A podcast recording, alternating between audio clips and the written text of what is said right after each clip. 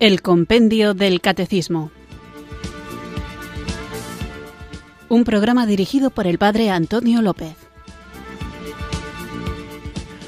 Muy buenas tardes, queridos oyentes de Radio María. Recibido un cariñoso saludo desde Irurzun, en Navarra, quienes sintonizáis una tarde más esta radio de la Virgen, esta emisora que cambia vidas, Radio María, para escuchar el Compendio del Catecismo, nuestro espacio diario de formación católica, aquí en la emisora de la Virgen, en el que, guiados por el libro, el Compendio del Catecismo, vamos recorriendo las distintas preguntas y respuestas que éste nos ofrece y así profundizamos en una fe que queremos vivir, que queremos compartir y que cuando nos toca queremos también saber defender. Así que hoy no me entretengo mucho más en esto, pero eso sí, no me atrevo a comenzar el programa sin antes invocar el don del Espíritu Santo para que sea Él quien nos guíe y nos acompañe durante esta hora y durante toda nuestra vida para que estemos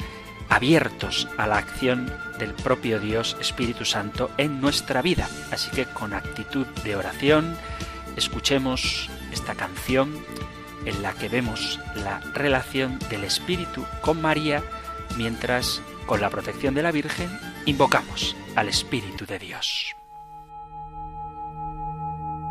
Ven Espíritu. Ven Espíritu, ven Espíritu.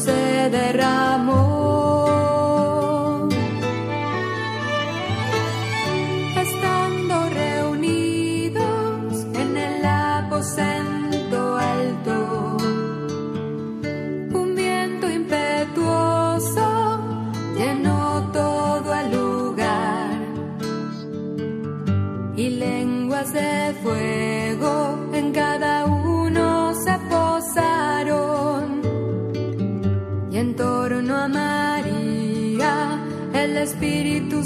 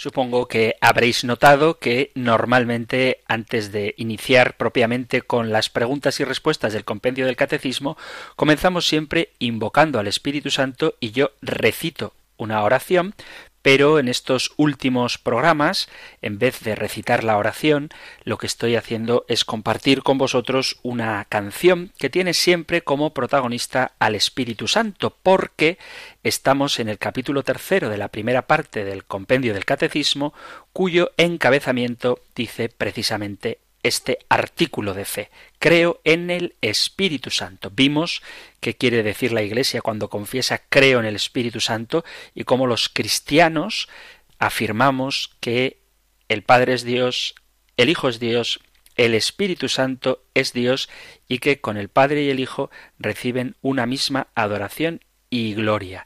Hablábamos también de que la misión del Hijo y la del Espíritu Santo son inseparables y luego veíamos cuáles son los apelativos con los que nos referimos al Espíritu Santo, tercera persona de la Santísima Trinidad, y me detenía sobre todo en el nombre de Paráclito, que etimológicamente significa aquel que es llamado al lado advocatus, abogado, también consolador, espíritu de verdad, espíritu de Cristo, espíritu del Señor, espíritu de Dios, espíritu de la gloria y de la promesa, así es como se nombra al Espíritu Santo, y después veíamos también los símbolos o algunos de los símbolos con los que se representa al Espíritu Santo. El agua viva, que brota del corazón de Cristo, la unción, el crisma, el óleo, el fuego que transforma cuanto toca, la nube oscura y luminosa que revela la gloria divina, la imposición de las manos y la paloma que baja sobre Cristo en el momento de su bautismo. También nos deteníamos a expresar qué significa que el Espíritu Santo habló por los profetas e incidía en la idea de que el Espíritu no solamente mueve a los profetas a decir lo que Dios quiere comunicar a su pueblo, sino que mueve también el corazón de quienes los escuchan para que hagan vida esa palabra que reciben. Y en el último programa, dedicado a la pregunta número 141, veíamos cuál es la obra del Espíritu Santo en Juan el Bautista. Después de este programa, vamos hoy a una pregunta que me parece preciosa, ya solamente la formulación de la pregunta, cuanto más la respuesta. Lo que vamos a tratar hoy lo encontráis en el Catecismo Mayor en las cuestiones en los puntos 721 al 726 y en el 744. Nosotros escuchamos ahora la pregunta número 142 del compendio del Catecismo. Número 142. ¿Cuál es la obra del Espíritu Santo en María? El Espíritu Santo culmina en María las expectativas y la preparación del Antiguo Testamento para la venida de Cristo. De manera única la llena de gracia y hace fecunda su virginidad para dar a luz al Hijo de Dios encarnado. Hace de ella la madre del Cristo total, es decir, de Jesús cabeza y de la Iglesia su cuerpo. María está presente entre los doce el día de Pentecostés, cuando el Espíritu inaugura los últimos tiempos con la manifestación de la Iglesia.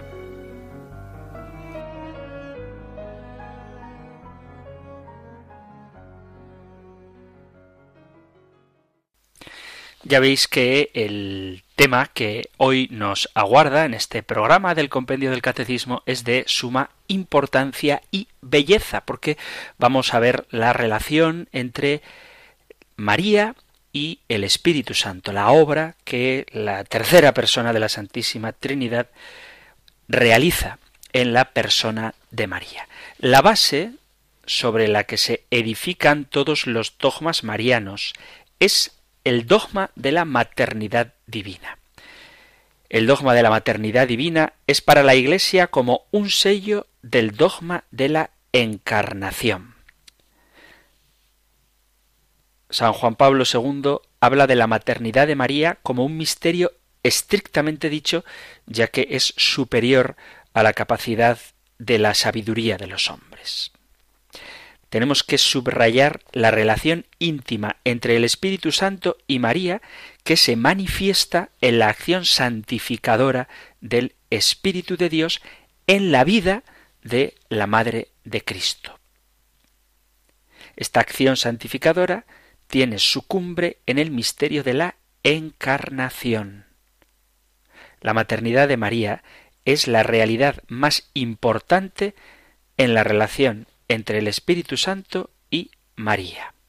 Escribía San Juan Pablo II, la obra más grande realizada por el Espíritu Santo, a la cual todas las demás se refieren incesantemente, acudiendo a ella como a una fuente, es precisamente la de la encarnación del Verbo eterno por obra del mismo Espíritu en el seno de la Virgen María. Cristo, Redentor del hombre y del mundo, es el centro de la historia. Jesucristo es el mismo ayer y hoy y siempre, como dice la carta a los Hebreos en el capítulo 13, versículo 8. Si nuestros pensamientos y nuestros corazones permanecen dirigidos a Él, por esto mismo están dirigidos al Espíritu Santo, por obra del cual ha tenido lugar su concepción humana, y se dirigen también hacia aquella por la cual fue concebido y de la cual nació, la Virgen María. Cada vez que rezamos el credo, cada vez que hacemos la profesión de fe, en ella glorificamos al mismo tiempo la obra más especial, la más particular del Espíritu Santo, es decir, la que incluye tanto la concepción humana como el nacimiento del Hijo de Dios por obra del Espíritu Santo, como siempre por obra del Espíritu Santo, la maternidad santísima de la Virgen María. Por eso cada vez que afirmamos que María es la Teotocos, la Madre de Dios, estamos viendo cuál es la acción más grandiosa que el Espíritu Santo ha realizado no sólo en la persona de María, sino en la historia de la humanidad. María es Madre de Dios y lo es siempre en relación con el Espíritu Santo, porque el Hijo de Dios fue concebido por obra del Espíritu Santo. Siendo la Madre de Jesús hombre, es también la Madre de Dios, y por eso podemos llamar a María Teotocos, Madre de Dios, Cristotocos, la Madre de Cristo, y la Madre de Jesús. El misterio de la Encarnación, que es lo que posibilita la comunión de Dios con el género humano, es la obra más grande realizada por el Espíritu Santo en la historia de la creación y de la salvación. La suprema gracia, la gracia de la unión, fuente de todas las demás gracias. En la intimidad del misterio de Dios, la tercera persona es amor y don increado y fuente de todas las virtudes de Dios a las criaturas. Es el principio inmediato y, en cierto sentido, el sujeto mediante el cual Dios se comunica. La concepción y el nacimiento de Cristo son la gracia suprema que ha realizado la unión del Hijo de Dios con la humanidad. Es la plenitud de los tiempos en la que se ha realizado la encarnación y ahí mismo, en ese instante, coincide la plenitud de la comunicación de Dios a través del Espíritu Santo. Por su voluntad se cumple esa unión de la naturaleza humana con la naturaleza divina en la única persona del Verbo divino cuando María concibe virginalmente a nuestro Salvador Jesucristo. En el Espíritu, el don que Dios hace de sí mismo consagra a todos los seres humanos y al universo entero. Esta obra de santificación, es decir, la comunicación de la vida divina, es lo que distingue al Espíritu Santo de las otras personas de la Santísima Trinidad. Realmente el Espíritu Santo es el Señor que vivifica.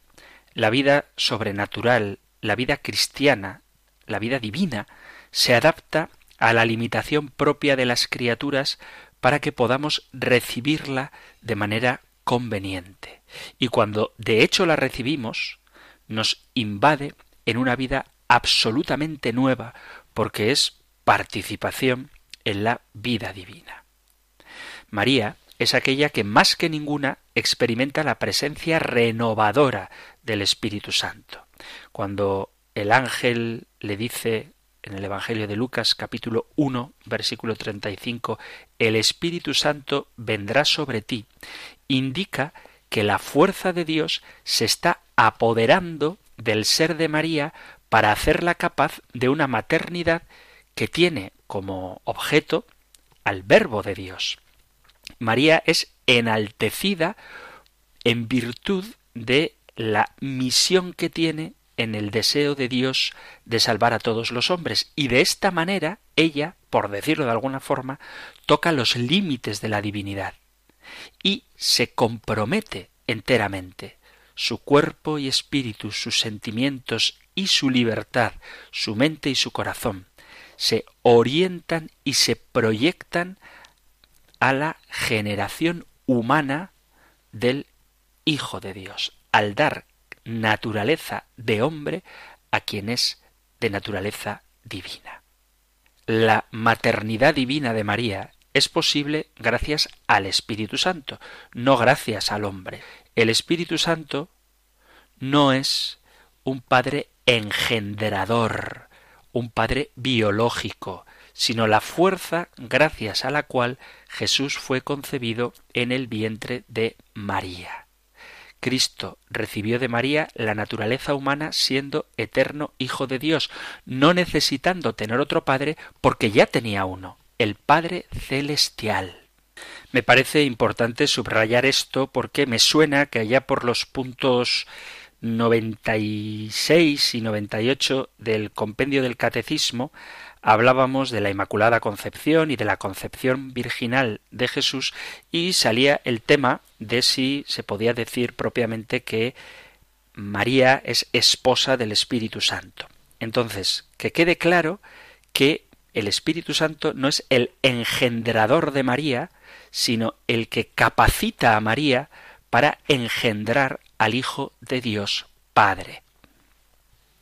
Por eso hay que evitar tener una visión de la encarnación demasiado biologicista o demasiado antropomórfica. Es decir, que no tenemos que atribuir el pensamiento humano al obrar de Dios como si éste, Dios, necesitara engendrar a su Hijo en el seno de la Virgen de una manera demasiado carnal, porque cuando hablamos de que María concibió por obra del Espíritu Santo, lo que estoy queriendo subrayar es precisamente esto, que el Espíritu Santo no es el Padre biológico, sino la fuerza gracias a la cual Jesús es concebido en el vientre de María. Por decirlo de alguna manera, el Espíritu Santo es la fuerza, es el amor de Dios, Padre e Hijo, que impulsa a Dios a salir de sí mismo a crear en el seno de María la naturaleza humana de Cristo y a revelarse hasta el punto de encarnarse.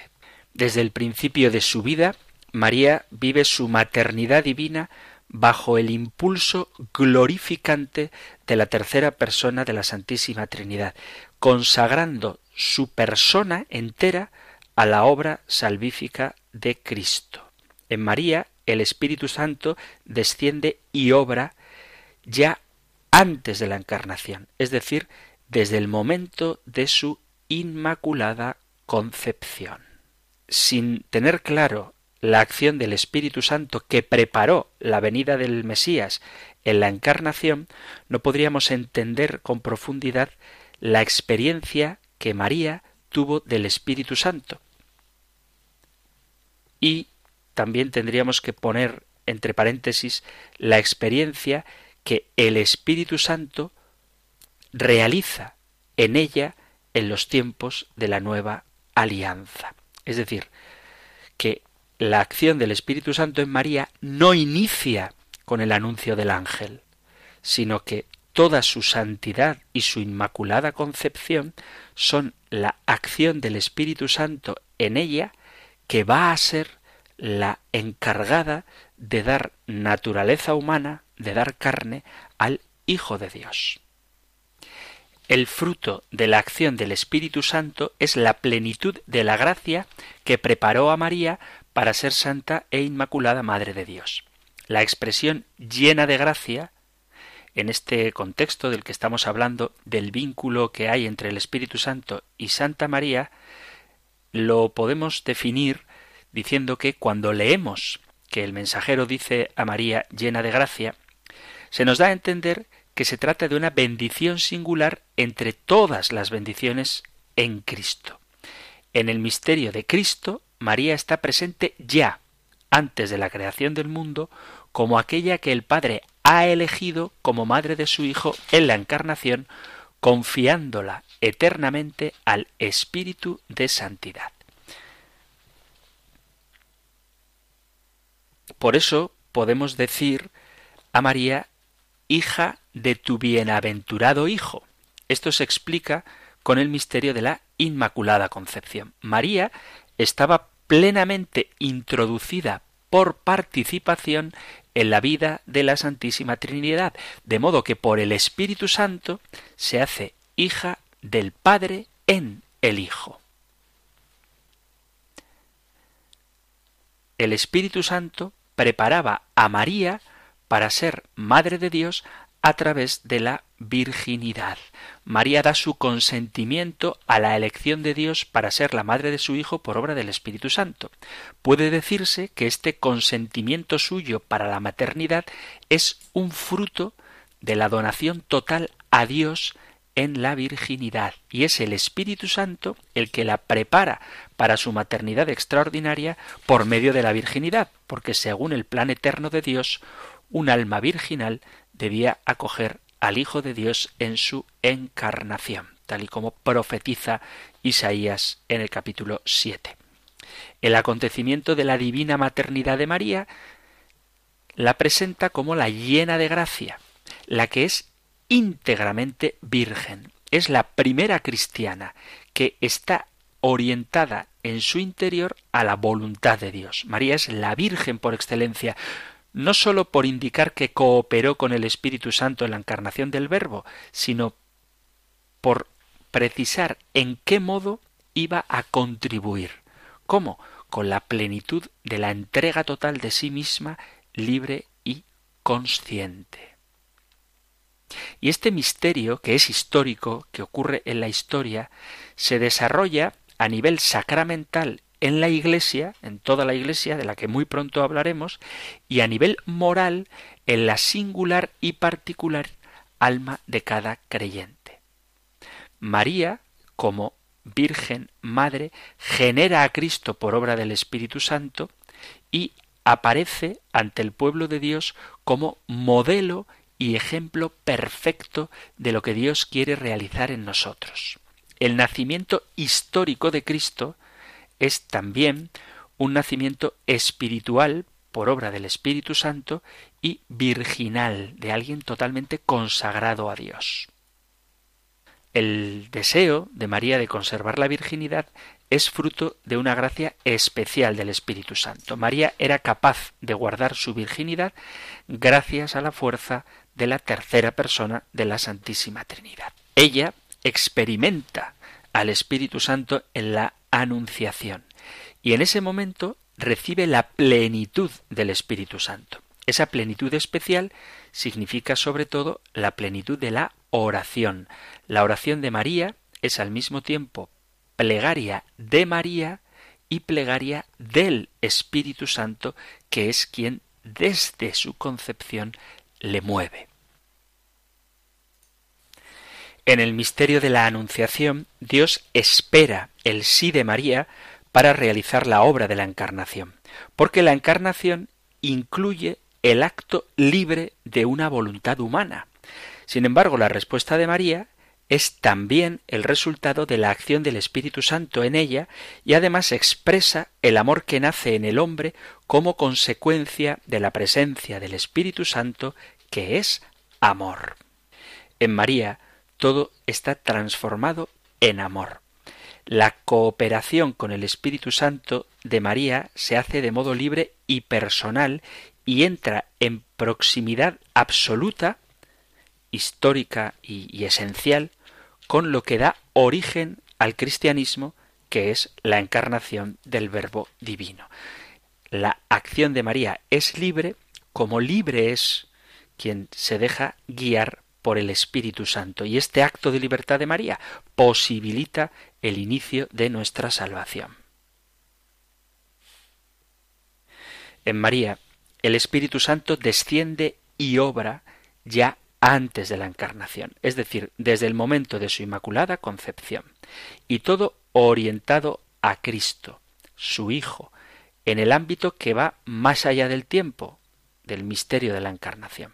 La concepción inmaculada es para ella, de forma anticipada, la participación de los beneficios de la encarnación y de la redención que todos podemos gozar gracias a que María se ha dado plenamente a Dios aceptando la misión que el Señor había ideado, por hablar humanamente, para salvar al hombre, que es que Dios mismo se encarnase.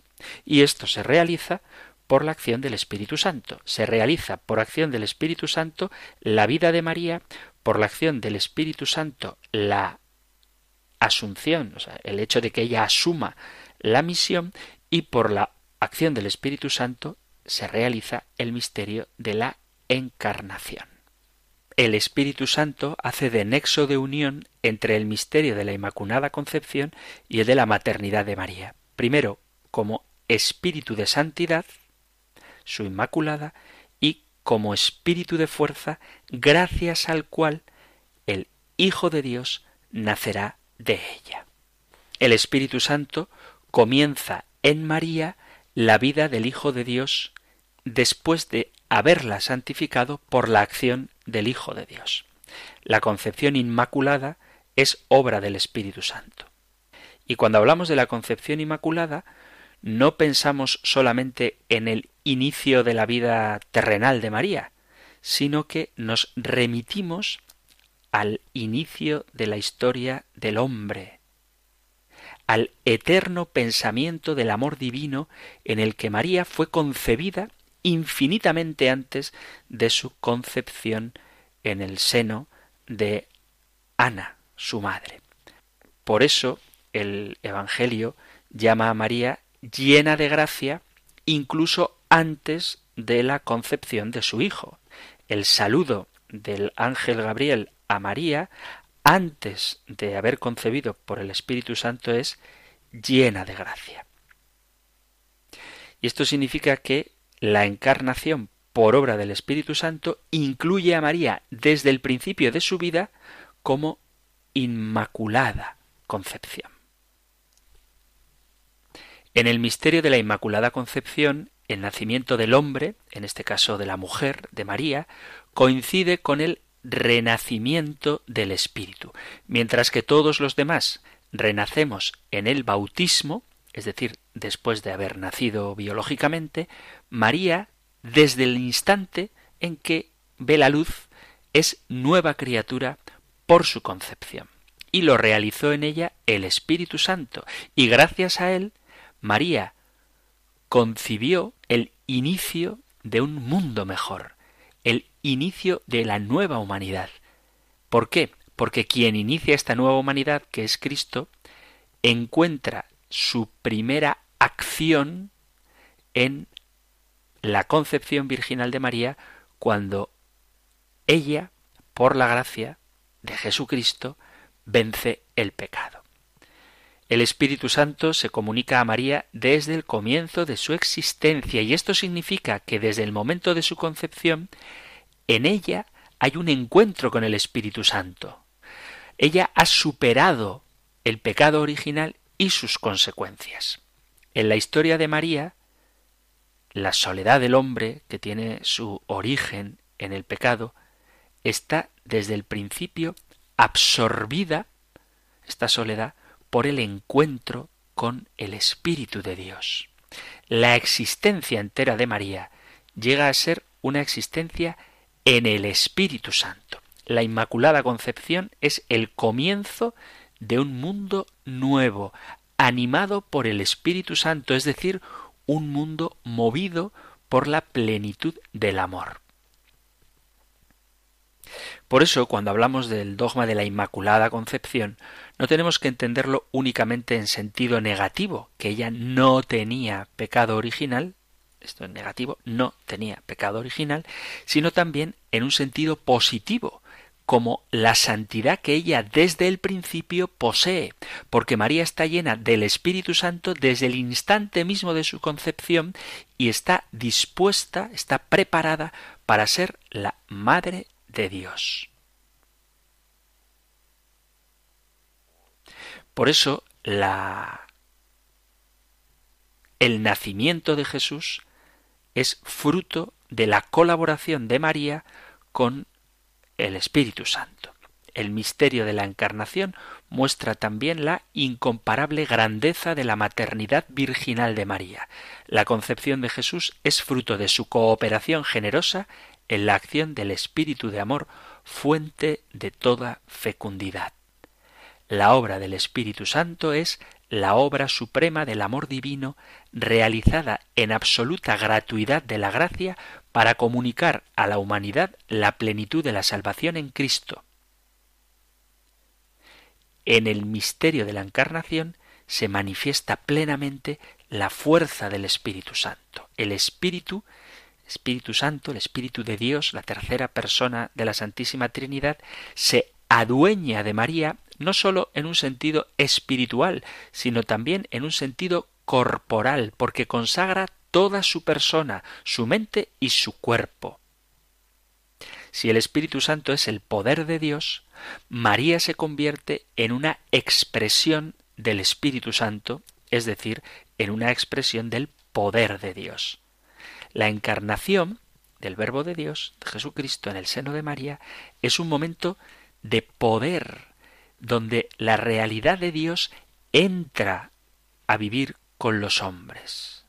María concibió del Espíritu Santo en el poder del Espíritu, en virtud del Espíritu, por obra del Espíritu Santo, gracias a la intervención del Espíritu Santo, gracias a la acción del Espíritu Santo. Dice, estoy siguiendo mucho a San Juan Pablo II, dice él, no se trata sólo de aquel soplo de vida que es la característica de los seres vivos, sino también de la vida propia de Dios mismo, la vida divina. El Espíritu Santo que está en Dios como soplo de amor, don absoluto no creado de las divinas personas, en la encarnación del Verbo, obra como soplo de este amor para el hombre, para el mismo Jesús, para la naturaleza humana, para toda la humanidad. La maternidad de María está ligada al Espíritu que da vida, que en su acción de plenitud es la fuente universal que da la vida. Es el espíritu de vida del que habla San Pablo en la carta a los romanos, porque santificar es lo mismo que vivificar. En el Espíritu Santo vemos a aquel que en la encarnación da vida. El Espíritu Santo se revela como aquel que da a Jesús la vida humana y como aquel que por razón de la unión entre la naturaleza divina y la humana da a Jesús la vida divina que produce efectos que sólo el Espíritu Santo puede realizar. Por eso la obra más grande del Espíritu Santo es la encarnación, la más magnífica, perfecta y espléndida de las tareas realizadas por el Espíritu Santo. Y esta maravilla la realiza en María y con el consentimiento de María. La obra del Espíritu Santo, la obra más perfecta en la historia de la creación y de la salvación, está constituida a la vez por el hecho de que el Hijo de Dios, de la misma naturaleza del Padre, por quien todo fue hecho, se ha hecho hombre, y que María de Nazaret, la esclava del Señor de la estirpe de David, se ha convertido verdaderamente en Madre de Dios. La obra del Paráclito en María es la gracia que la prepara para acoger al Verbo de Dios en su seno maternal y en su personalidad humana y espiritual. La encarnación no es simplemente un episodio puntual, sino que en la historia de la salvación la encarnación tiene una importancia que da sentido a toda la historia de la salvación. Dicho con palabras creo que más sencillas, sin la encarnación no habría salvación, sin la encarnación Dios no estaría con nosotros. Esto significa que sin la acción del Espíritu Santo en María no habría salvación. Sin la acción del Espíritu Santo en María seguiríamos en nuestro pecado, seguiríamos alejados de Dios. Vamos a hacer una pequeña pausa musical y continuamos con nuestro programa. ¿Quién pudiera ser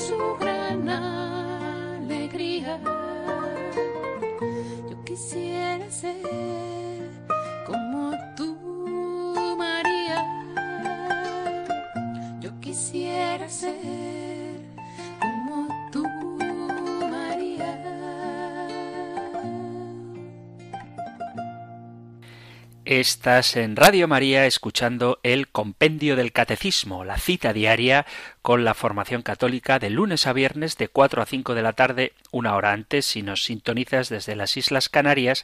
Y hoy estamos tratando la pregunta número 142. ¿Cuál es la obra del Espíritu Santo en María? Hemos visto que la obra del Espíritu Santo en María es la encarnación y cómo ésta está vinculada por la acción del Espíritu Santo a su inmaculada concepción y también por esta misma acción del Espíritu que consagra a María en toda su persona, en su alma y también en su cuerpo, asociado también al misterio de su perpetua virginidad. Vamos a continuar ahora con esta misma pregunta, pero vamos a hacerlo recorriendo, así muy por encima, los aspectos que la Sagrada Escritura nos cuenta de la vida de María y cómo el Espíritu Santo actúa en ella. Vamos con el gran momento que es el de la Anunciación. María en Nazaret como ya he hablado largamente en la primera parte del programa antes de la canción, fue elegida para convertirse en Madre del Redentor por obra del Espíritu Santo. Ella, en su humildad, encontró gracia ante Dios. En el Evangelio vemos cómo la fe de María, por decirlo de alguna manera, atrae hacia ella el don del Espíritu Santo es ante todo en la concepción del Hijo de Dios misterio que el propio arcángel Gabriel explica donde se ve de manera más nítida en la Sagrada Escritura la acción del Espíritu de Dios. Os leo en el Evangelio de Lucas el momento de este encuentro. Leo Lucas 1, capítulo primero, o sea, Lucas 1, capítulo 1, en el versículo a partir del 26. Y fijaos la profundidad de las palabras que el evangelista nos traslada. El mes sexto, el ángel Gabriel fue enviado por Dios a una ciudad de Galilea llamada Nazaret, a una virgen desposada con un hombre llamado José de la casa de David. El nombre de la virgen era María. El ángel entrando en su presencia dijo Alégrate llena de gracia, el Señor está contigo. Ella se turbó grandemente ante estas palabras y se preguntaba qué saludo era aquel. El ángel le dijo No temas, María, porque has encontrado gracia ante Dios. Concebirás en tu vientre y darás a luz un hijo, y le pondrás por nombre Jesús. Será grande, se llamará Hijo del Altísimo. El Señor Dios le dará el trono de David su padre, reinará sobre la casa de Jacob para siempre, y su reino no tendrá fin. Y María dijo al ángel ¿Cómo será eso? Pues no conozco varón. El ángel le contestó El Espíritu Santo vendrá sobre ti, y la fuerza del Altísimo te cubrirá con su sombra. Por eso el santo que va a nacer será llamado Hijo de Dios. Esto es lo que nos relata el momento cumbre no solamente de la vida de María, sino de toda la historia de la humanidad donde el Verbo de Dios, por el asentimiento de María, gracias a la acción del Espíritu Santo, se hace carne en su seno virginal. Inmediatamente después de la Anunciación, encontramos otro pasaje donde se ve el vínculo de María con el Espíritu Santo. Se trata de la visitación. María acude a ayudar a Isabel y cuando llega hasta ella y la saluda, el Espíritu Santo hace que el niño salte de gozo en el seno de su madre Isabel. Y el diálogo entre estas dos madres está inspirado por el Espíritu de Dios. En concreto, el gran cántico que la Iglesia cada tarde reza en unión con María, el Magnificat. Sigo leyendo capítulo primero de San Lucas, versículo a partir del 39. En aquellos mismos días María se levantó y se puso en camino deprisa hacia la montaña a una ciudad de Judá. Entró en casa de Zacarías y saludó a Isabel. Aconteció que cuando Isabel oyó el saludo de María, saltó la criatura en su vientre. Se llenó Isabel de Espíritu Santo y levantando la voz exclamó Bendita tú entre las mujeres y bendito el fruto de tu vientre. ¿Quién soy yo para que me visite la madre de mi Señor? Pues en cuanto tu saludo llegó a mis oídos, la criatura saltó de alegría en mi vientre. Bienaventurada la que ha creído, porque lo que ha dicho el Señor se cumplirá. Y María dijo, Proclama mi alma la grandeza del Señor. Y el rezo del Magnificat. Mirad que en la relación que tenemos los católicos con hermanos de otras confesiones, a mí personalmente hay dos cosas que me duelen de forma particular. Por un lado, la negación que tienen personas de muy buen corazón y de muy buena voluntad, pero que se cierran al don más grande que el Señor ha dejado a su Iglesia, que es la Eucaristía. Y otra cosa que me duele muchísimo es la falta de protagonismo del que adolecen estas iglesias no católicas con respecto a la figura de María, porque la primera persona llena del Espíritu Santo que aparece en el Evangelio de Lucas es Isabel, quien, llena del Espíritu Santo, levanta la voz exclamando Bendita tú entre las mujeres y bendito el fruto de tu vientre. Quien está lleno del Espíritu Santo proclama la maravilla de la obra que Dios ha realizado en María. Después de la visitación, el Evangelio nos narra la natividad y la infancia de Jesús. Toda la historia del nacimiento de Jesús y de su infancia más temprana está guiada de una forma tangible por el Espíritu Santo, aun cuando no se le nombre explícitamente.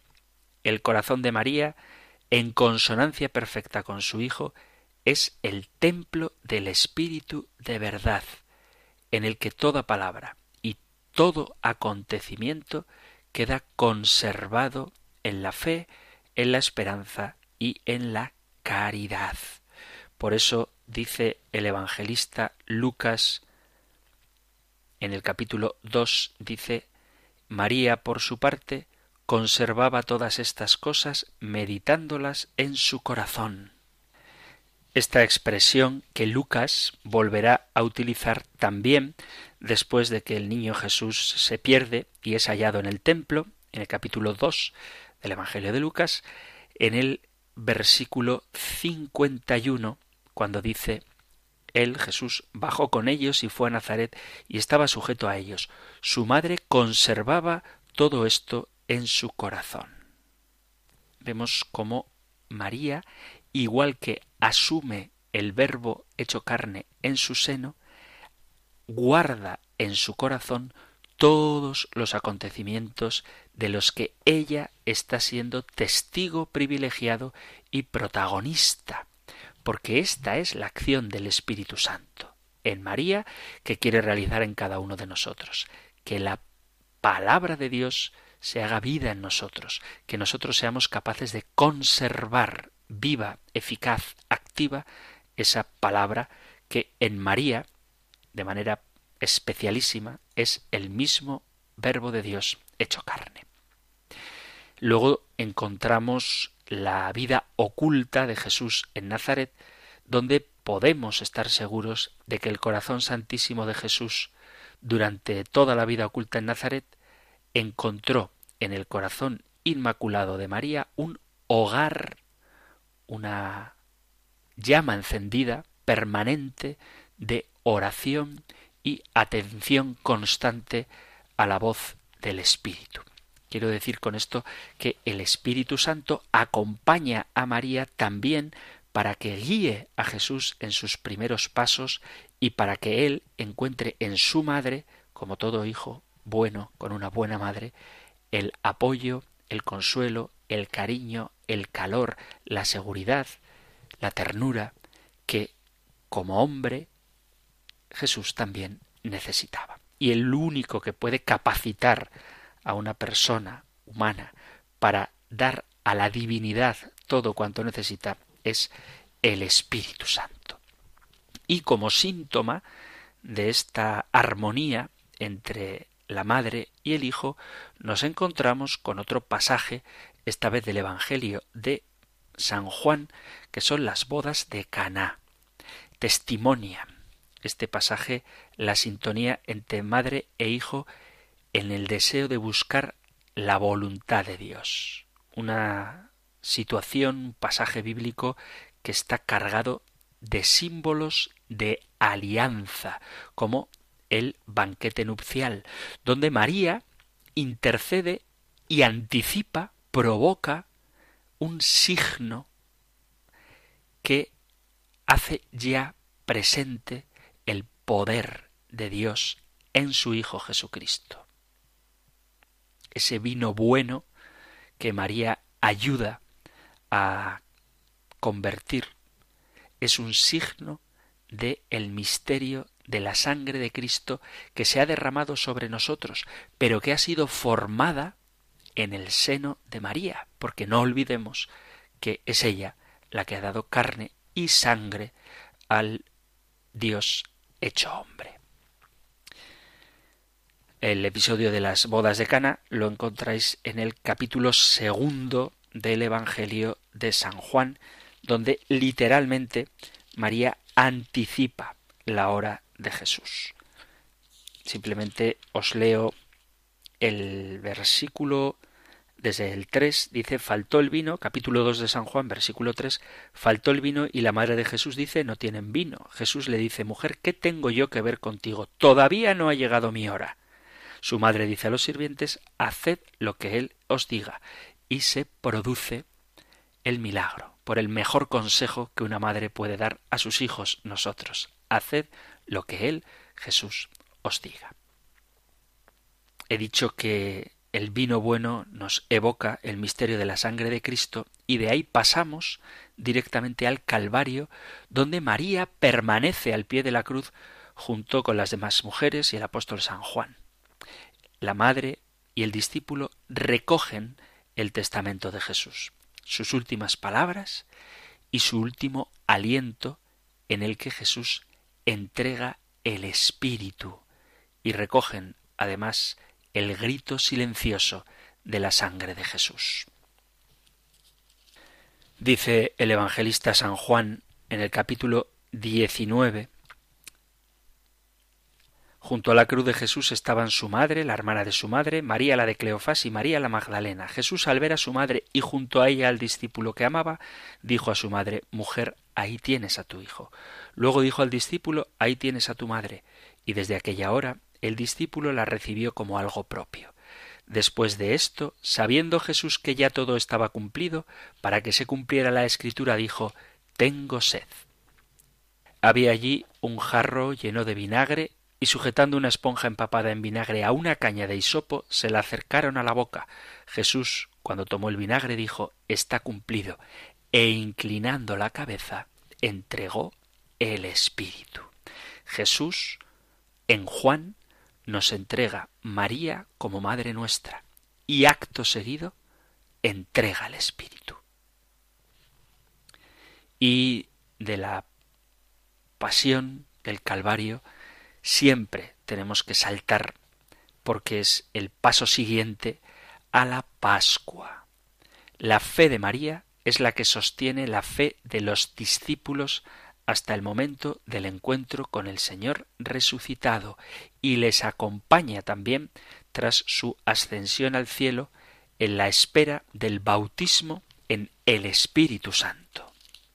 Dice en los Hechos de los Apóstoles, en el capítulo primero, en el versículo 3, del 3 al 5, se les presentó el mismo Jesús después de su pasión, dándoles numerosas pruebas de que estaba vivo, apareciéndoseles durante cuarenta días y hablándoles del reino de Dios. Una vez que comían juntos, les ordenó que no se alejaran de Jerusalén, sino aguardad que se cumpla la promesa del Padre de la que habéis oído hablar, porque Juan bautizó con agua, pero vosotros seréis bautizados con Espíritu Santo dentro de no muchos días.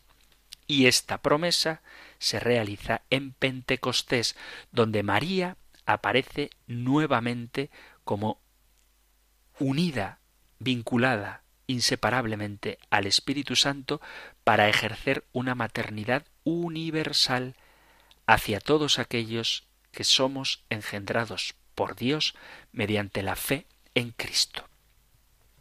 Aparece también la acción del Espíritu en María en la propia vida de la Iglesia, cuando todas las generaciones invocan el regreso glorioso de Jesucristo. Vamos al final final de la Biblia, al Apocalipsis, en el capítulo 22, dice así, el Espíritu y la esposa dicen, ven, y quien lo oiga diga, ven, y quien tenga sed que venga, y quien quiera que tome el agua de la vida gratuitamente.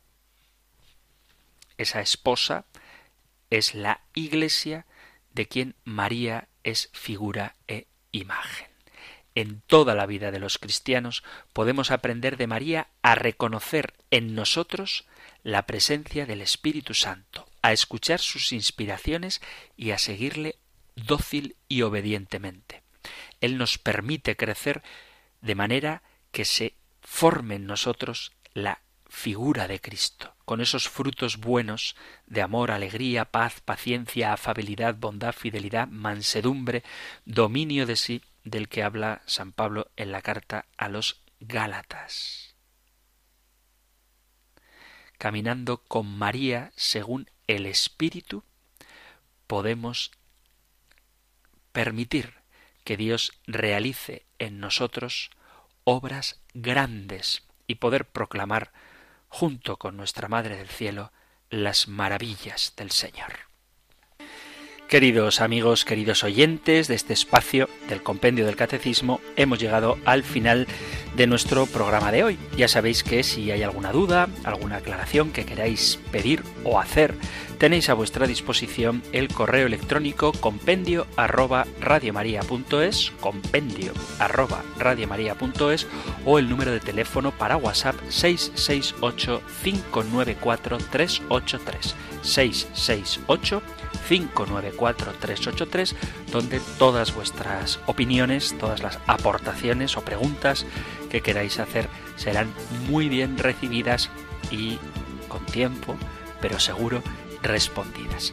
Terminamos el tiempo, como digo, para el programa de hoy y lo hacemos como cada día recibiendo la bendición del Señor.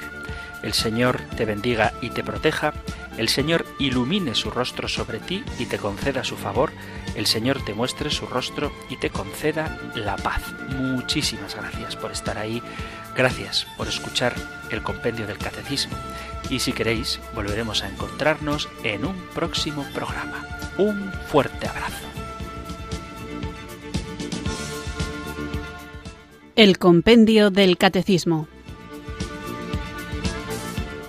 Un programa dirigido por el padre Antonio López.